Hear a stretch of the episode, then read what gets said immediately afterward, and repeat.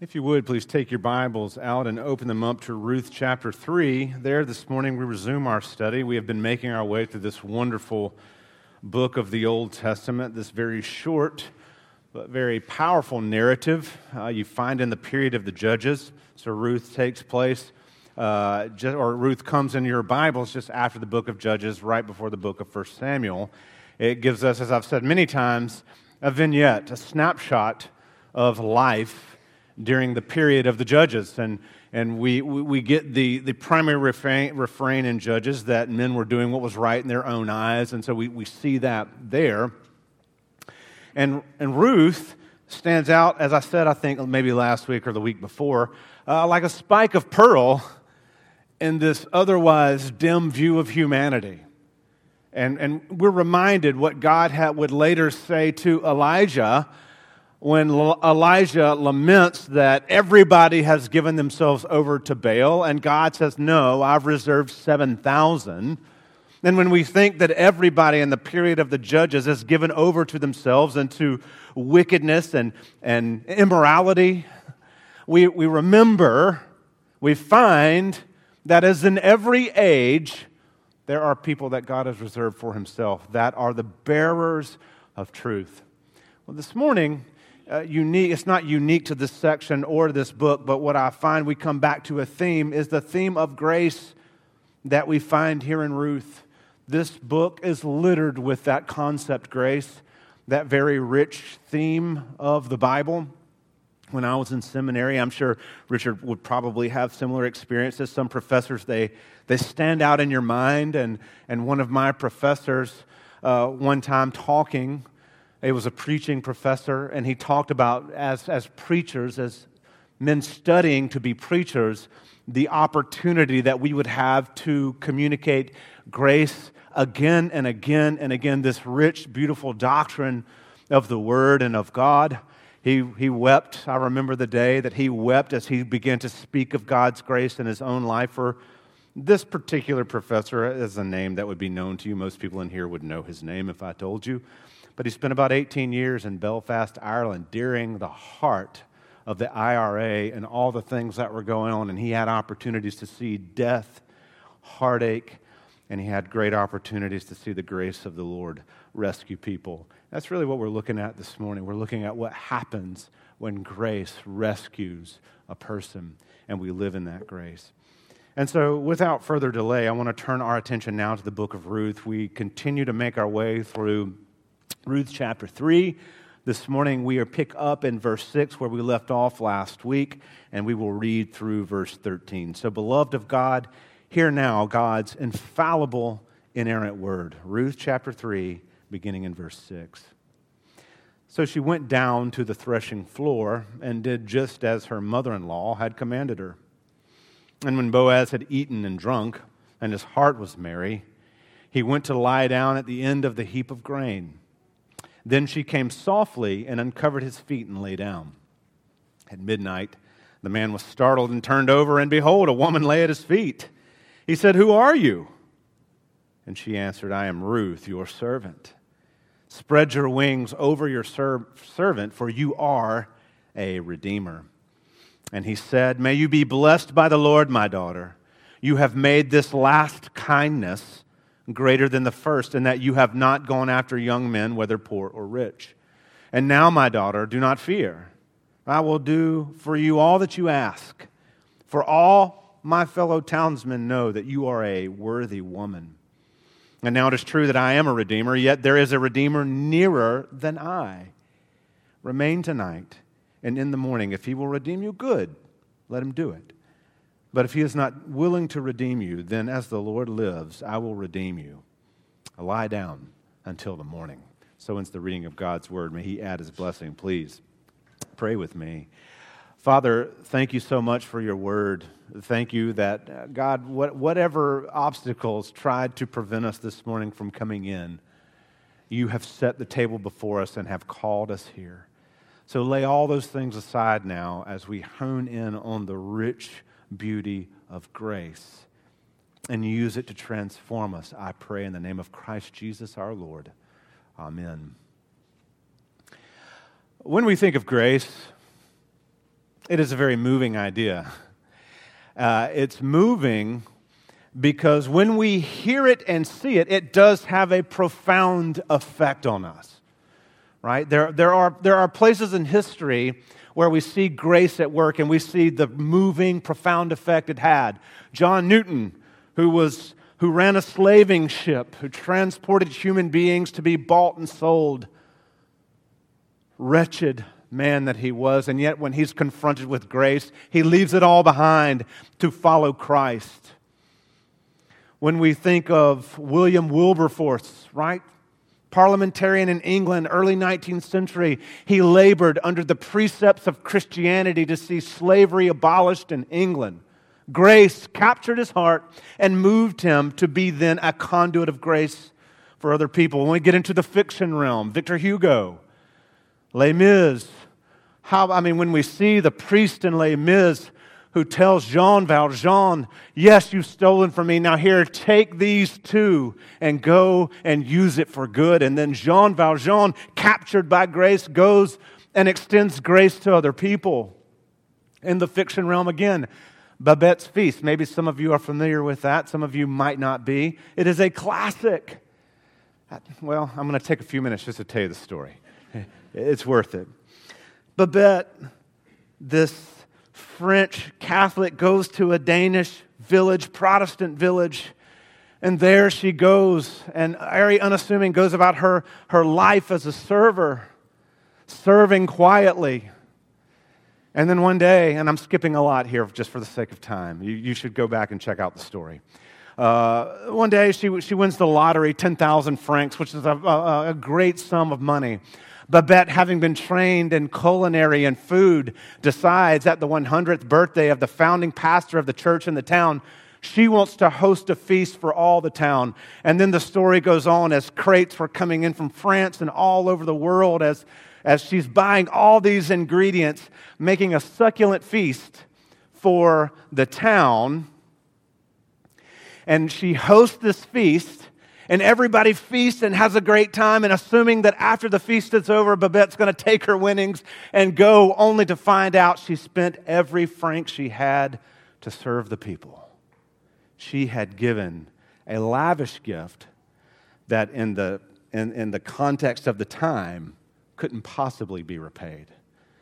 What I love about that story is it reminds us how lavish grace actually is. Grace is not giving to get, Grace is not giving to get something in return. Grace is giving beyond what a person has the capacity to repay. That is the very meaning of grace. When we think about God's loving kindness to us, His grace to us, when you start looking at who you were versus who you are, where God has brought you from to where you are now, you ask yourself, I ask myself, could I ever repay that debt or gift? I couldn't because it's too big, it's too large. But that's the whole beauty of grace. Grace is meant not to lead us to fairness per se, but to something lavish, something deeper and richer than mere fairness, to genuine love. Grace is not easily defined. I've used the word already. Uh, but it, there's not an easy way to define grace. Let's say, and one of the things we could say, grace really is kind of the essence of who God is. God, by his very nature, is gracious. God can't be anything but gracious because that is a part of his own uh, character, his own nature. So that even in discipline, grace is present because what is discipline designed to do for the believer? To transform us. It's not purely punitive, it's not simply vengeful or spite to make us feel pain. So it's not karma God's discipline is not karma. Do we reap what we sow from time to time? Yeah. But grace is bigger than that. Grace is designed to not only sometimes feel the weight of our actions, but also to be transformed and grow through them. That's what grace is meant. So that grace is a gift of love from the Lord. It is a gift of life from the Lord. Grace produces genuine liberty in the Lord, right? So much of what we do is enslaving. So much of the directions that we'll go in our flesh and our humanity enslave, but grace frees us from that. Grace is beautiful and rich, but it can be tough. The grace to say, I love you enough to do what's best for you. God lavishes us with grace, lavishes us with grace, and He calls us to do the same. And so when we start thinking about our gracious God, it is right to, to, pause and say, Thank you. But then how do we how do we take that and live it out? That's always got to be the question for us as Christians. How does this not remain in the arena of theory, philosophy, and just good theology? How does it become good praxis? How does it become good practice for us? And we see this in Ruth. We see this in Boaz. We see this in Ruth. When we look at the book of Ruth, it's filled with grace. Ruth and Boaz extend grace to each other. Ruth extends grace to Naomi. Naomi, out of grace, wants to love and help Ruth. So when we look at the book, what is it, one of the things it does is it teaches us the value of being gracious people, of having a posture of grace. Now, here's what I'm not saying being a gracious person does not mean that we become proverbial doormats for people to walk over and to take advantage of. So often, people in the name of grace actually damage relationships because they set up a framework that is not healthy. Being gracious is not saying, so just take advantage of me all the time. Are gracious people taken advantage of from time to time? Yes. And we have to risk it, don't we? We have to risk it to remain gracious. But grace also is seeking to love in a way that honors God. And as people who want to reflect God to the world, that means that our demeanor, our posture, our, our general ethos is grace. And can I say this? Because this needs to be said. I need to hear this myself. We don't extend grace to people who deserve it. If it's deserved, beloved, it becomes a wage. And if we're constantly waiting for someone to deserve grace, they're never going to get there. You're never going to get there to that place of deserving, and I'm not either.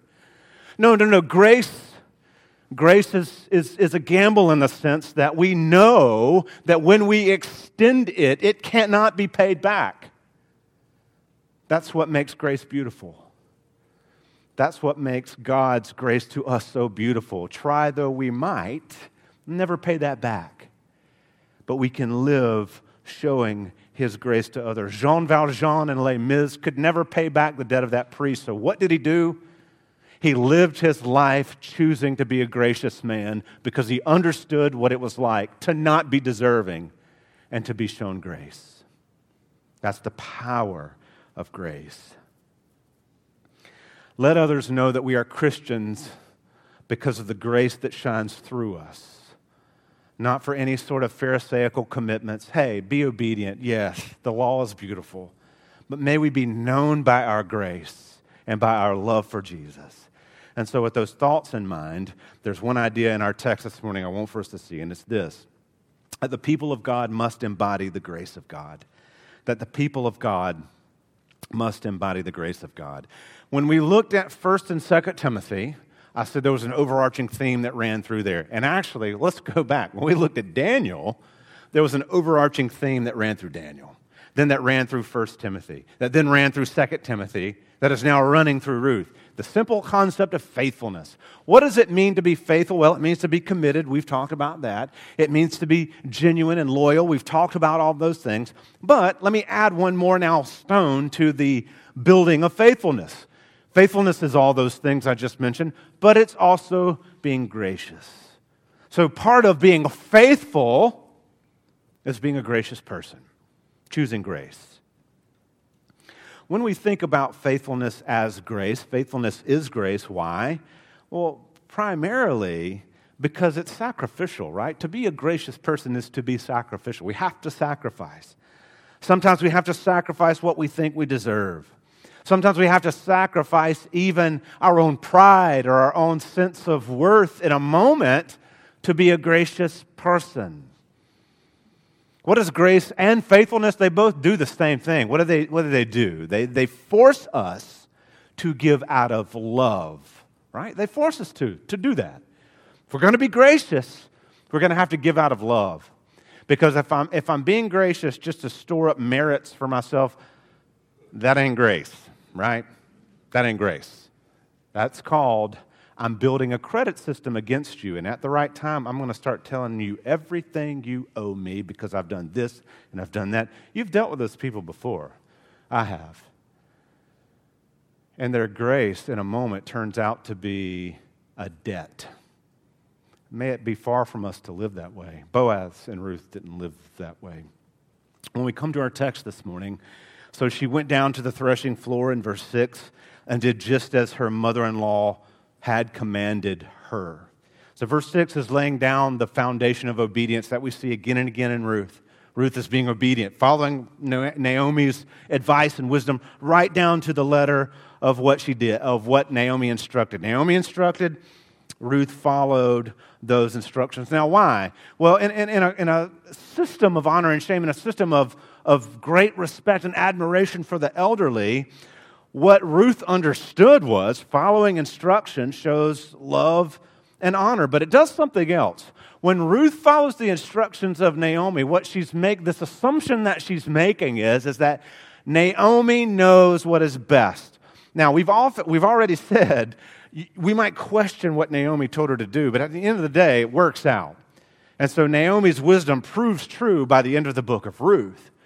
But what, what Ruth does is she shows her need of wisdom. She doesn't have all the answers. So, by following Naomi's advice, she's telling us that this is a good word from Naomi, and I'm going to follow it.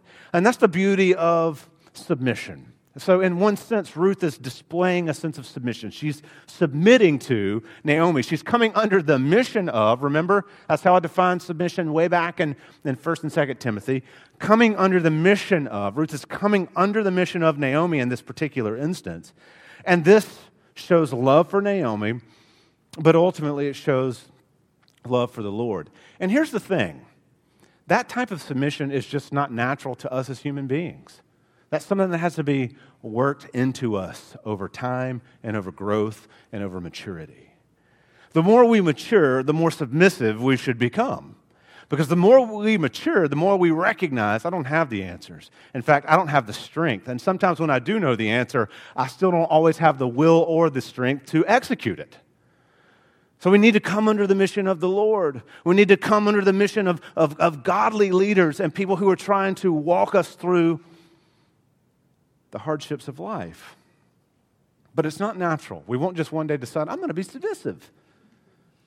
It has to come by the power of the transforming truth of the Holy Spirit.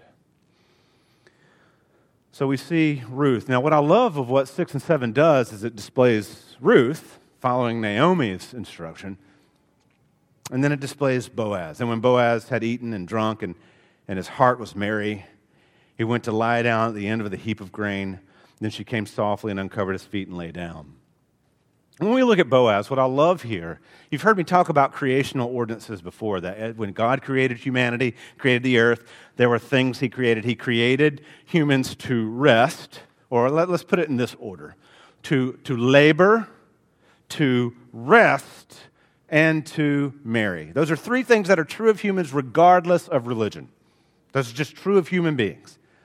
What I love is you see this, you see this pattern. You see this kind of nod back to creation. What does Boaz do? He labors, right? He's been laboring at the threshing floor. He enjoys the fruit of said labor as God had told Adam to do.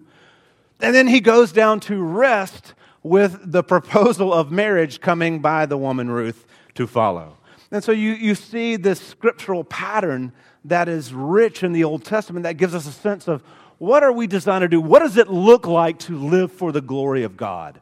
To labor well, to rest well, and to relate well. It's beautifully simple, isn't it? And we see Boaz living in this pattern. When we talk about the heaps of grain, we talk about Boaz eating and drinking his wine and eating his grain and being merry, enjoying the fruits of his labor. What I love is what, are we, what, do we, what do we take away from that? Well, Ruth is putting God front and center about his provision. The harvest is God's provision. The harvest for Boaz is God's provision. So the question is, is God has been faithful to Boaz. How will Boaz respond to that? What will Boaz do in response? He can hoard it. He can shuffle people away, or he can take his plenty and be gracious with his plenty, which is exactly what he's doing. And so you have this picture of grace, God graciously giving fruit. How is this fruit enjoyed?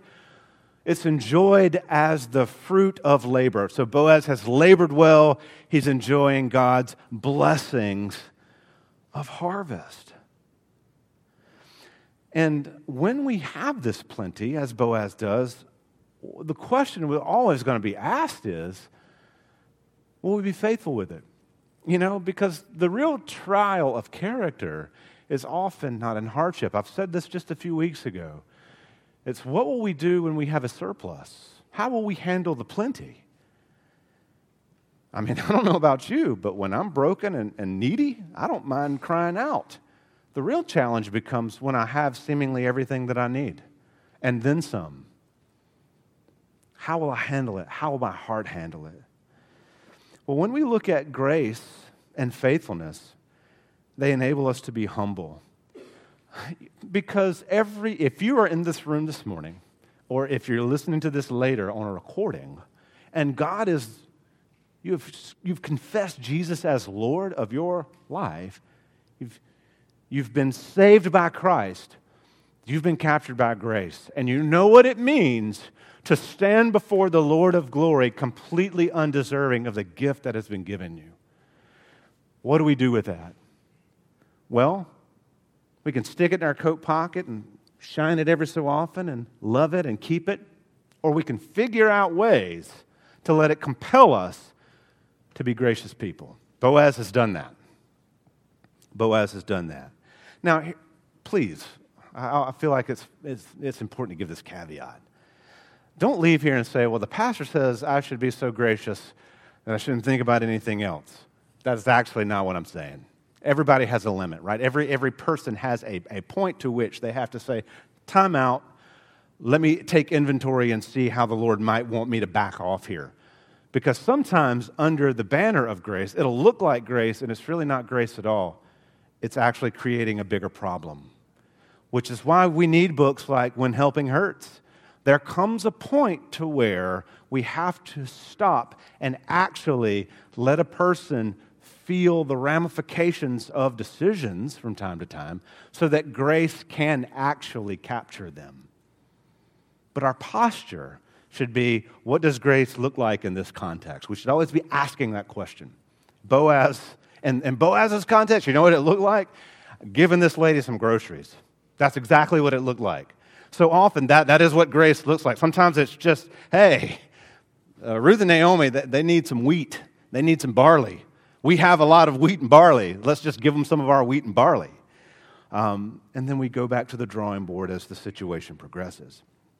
But when we come to this, all right, so we've, we've got verse, or verse 7 here. Boaz had eaten and drunk, and his heart was merry. And when you see his heart was merry, and in Hebrew, actually, it was uh, idea of being satisfied or, or good, but he'd been enjoying the fruit of the vine. His heart was merry. He was happy. He was going he was gonna lay down a glad man because he'd had a little party celebrating his harvest and because he was laying at the heaps of his grain. He was looking at what the land produced for him and his family. So he goes through, he's had a great day. He's had a great day of harvest. He's had a fun night of celebration. His heart was merry. He went to lie down at the end of a heap of grain. And then she came softly. Some translations might say secretly. That misses the, the idea of the word. It really is softly. In other words, she didn't come as if trying to be covert so much as softly not to wake anybody or do anything undue. Uh, so, not so much trying to hide, just trying to be quiet and respectful. Think of that. So she came softly and she uncovered his feet and lay down. So when we, we see Ruth, she does exactly what Naomi does for her, and she does something where she puts herself in a position of submission, right? And it doesn't necessarily, I said this last week, have to be a perpendicular, i.e., Boaz lays here and she lays here. It's just somewhere in a spot where she's making no assumptions about what Boaz's intent or motive would be. We know what she's asking, but she still puts her place, or she still places herself in the place of humility. the place of submission. Do you know what I love about this scene? Because if we can, if we can back out of that just for a second and look what, what Ruth does. Some of you in here, some of us in here, may struggle with anxiety. We may struggle with worrying. And it might be hard to lay down, lie down, if we think, I've got this great weight over me and I just want to pace. And oh, what if Boaz says, no, what if, what if, what if, what if, what if, what if? The what if game can kill you. What if, what if, what if, what if, what if, what if, what if? Ruth doesn't do that.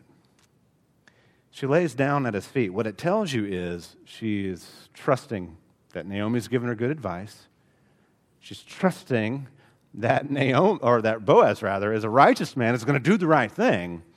She's also trusting in the God that she's already confessed faith in, that God is going to care for her and Naomi. Beloved, let that wash over us real quick. It's not the point of the story, but it's a great application to think that where is her confidence? It's in the Lord. God is going to take care of this to the point that I can lie down, I can rest. And I love what she says to her, what she says as this, this totally progresses from here. So she uncovered his feet and lay down, and at midnight, in the middle of the night, as it were, the man was startled, as we might imagine. He went to bed alone, and now there's another person there. That would startle me for sure. Um, I mean, right? It's easy to read over that detail, but imagine you're, you go to bed alone and then it's like, I mean, it's a little disconcerting. So he, he lays down, he's alone, he wakes up, he's not alone, so he turns over. And look at this. Behold, a woman lay at his feet. I love the way that Ruth does this. A woman lay at his feet. At this point, he doesn't even know who it is. I mean, there's no assumptions about who it is. And so, naturally, who are you? She answers, I'm Ruth, your servant. Look, I am Ruth, your servant. Spread your wings over your servant, for you are a redeemer. You know what I love about this ancient Near Eastern culture? Talk about cutting to the chase. There is no, hey, Boaz, you've got great land and mighty heaps of grain. That robe is simply delightful. It's like, yo, I need a husband. I mean, that, that, is what, that is what we're hearing right here. Yeah, like, yo, like, can we get this done today type thing? No beating around the bush because she understands her position. I am your servant. I'm lying at your feet, and you have something that could be a great provisional or a great provision for us, and I need you to do this. Now, again, great trust in Naomi, great trust in the Lord, and there's a benefit here. She's asking Boaz to do something for her to fulfill a need that she has that can't be filled by herself or Naomi. And I love this picture because it is, it is appealing to the gracious nature of another person. Now I want you to think, what has Boaz, what had Boaz done up to this point to show himself to be one who could be trusted to, to extend grace? Tons of things. But imagine being the type of person who is gracious in nature, who someone comes to appeal to you simply because they've seen you be gracious time and time again. They understand it's an aspect of who you are. Now, Ruth has another, another ace up her sleeve she understands Boaz by virtue of Naomi. She understands Boaz's relation to the family. But she is appealing to grace. She has no claim on Boaz. She has no claim on him to do anything other than what he's already done. So every appeal now moving forward in this paragraph is simply an appeal to grace. And she asks him to spread your wings, or to literally spread your garment, but spread your wings over me how interesting that she asked that. That in 212, Boaz had said to her, The Lord repay you for what you have done, and a full reward be given to you by the Lord, the God of Israel, under whose wings, same word, under whose wings you have come to take refuge. And if you really want to go down the rabbit hole, Ruth and Boaz get married. They have Obed, who has Jesse, who has David, who we know as king. David is a writer of the Psalms. You will find that one of the most prolific phrases in David's Psalms, about five or six of them, is coming under the wings of Yahweh for refuge. So there's two pictures going on here. Ruth is asking Boaz to marry her, marry me, take me into your care. And as a small extension of a larger truth, and by virtue, we will be in the wings of Yahweh. We will be in the wings of the Lord. This righteous woman, this righteous man, seeking to live in unity under the righteous God. Beloved, you, you can't ask for a neater bow than that. When it comes to what'll preach, that'll preach. Gracious man meets noble woman. Both seek to do the right thing. They come under a righteous God who declares we should be right and live under his wings in refuge. So, by asking him to extend his blanket or his garment over her, a wing, she's asking for protective care. She's asking for grace through marriage. She's asking for redemption. For in her case, redeeming of a line, buying back something that has been broken or lost and giving it value and worth again. Beloved, how many of our relationships should be redemptive? We're not going to function like a levirate marriage here. That's not my point. But relationships in general should be pressing each other toward grace and toward the wings of the Lord.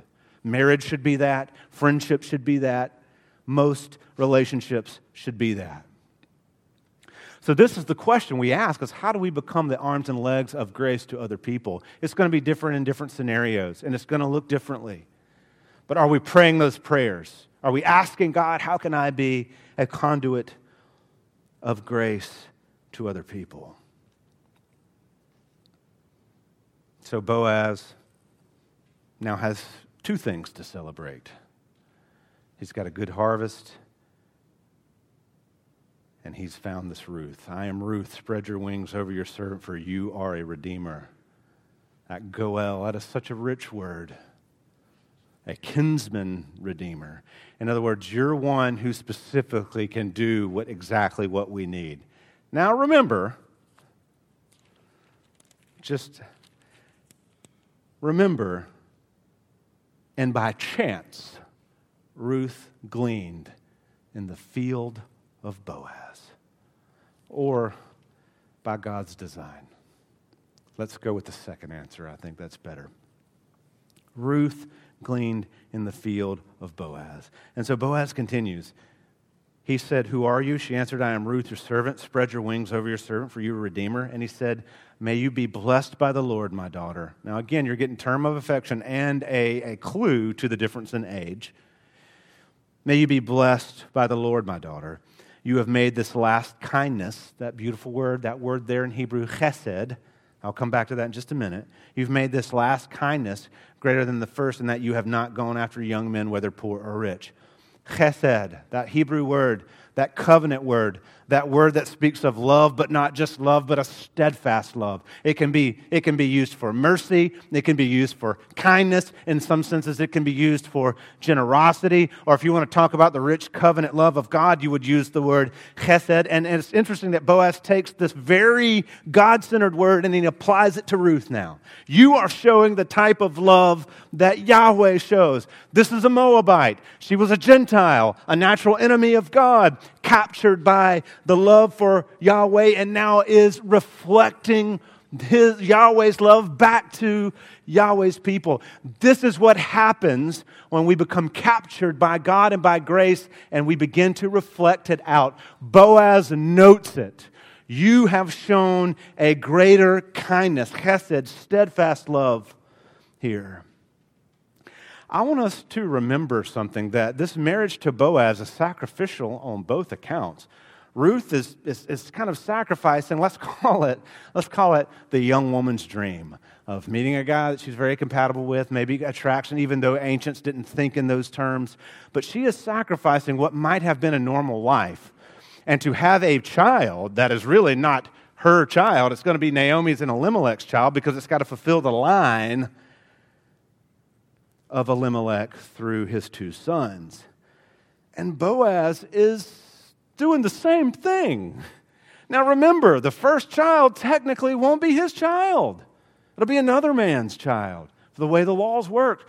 both of them are setting aside their own desires. Now imagine this in the 21st century saying, There is something more important than my desire here something rich, something beautiful, something gracious.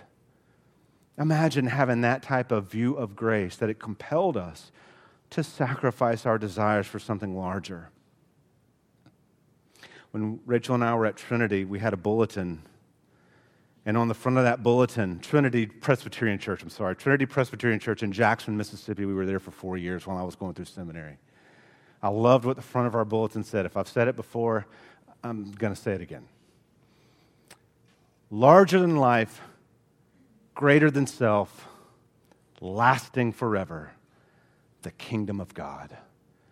Every Sunday morning, we were greeted with that phrase on our morning bulletin, and just that reminder there is something so much larger than who we are. It's the kingdom of God. They see it, Ruth sees it. And so that you have these two human beings who are showing grace to one another. And so this gets to the heart of what it means to deny self, deny pleasure, and be gracious people. Boaz 11, 12, and 13 form are, are really just a tight little response. Ruth has not gone after younger men, whether poor or rich. Why is she going after Boaz? Who is this for? Well, it's kind of for Ruth, but you know who it's really for? It's for Naomi. It's a sacrifice for someone she loves. Now, beloved, I want you to think about that. She's making a lifelong promise and commitment to another human being because of her love for another human being. Talk about setting whatever desires I may come to the table with aside for just a moment. To love other people well, that's it. Can't ask for better than that.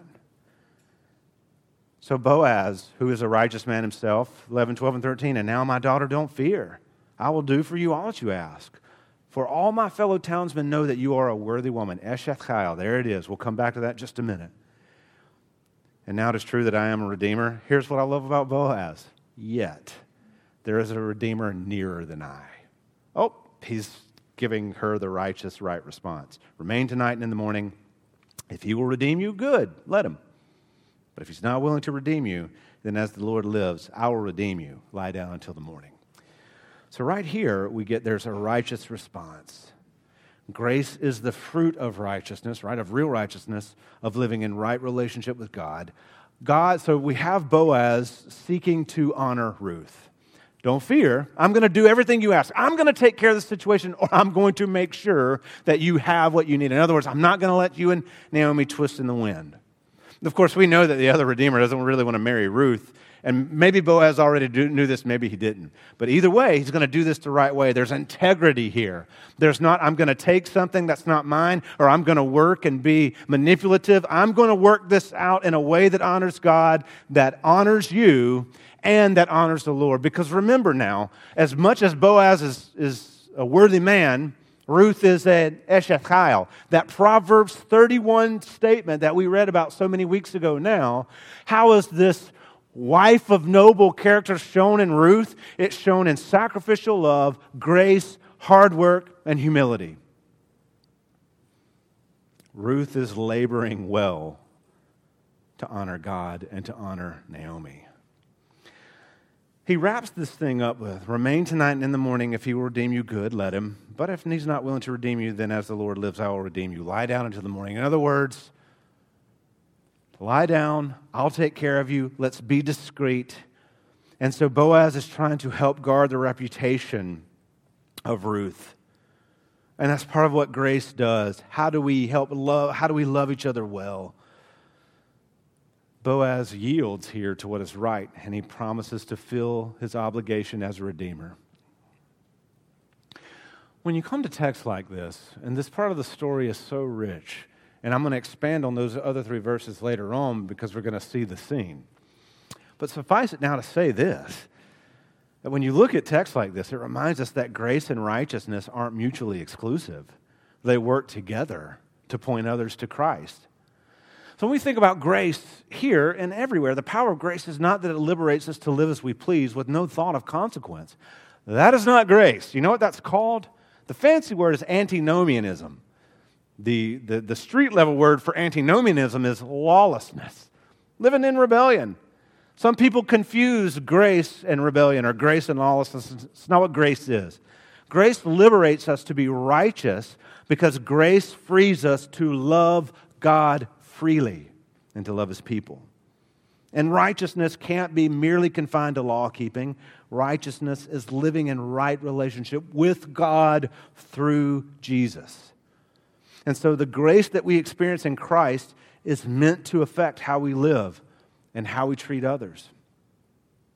The power of grace is not simply that it's made us free, beloved, it's that it's made us new. New. We're not who we were. We've been bought and paid for. The old has passed away, Paul says to the Corinthians, and the new has come. And so the power of grace is also rich in that it's empowered us to show Christ to others. Ruth and Boaz are such a rich story of grace and righteousness. May it affect who we are, how we live, and how we show grace. Please pray with me.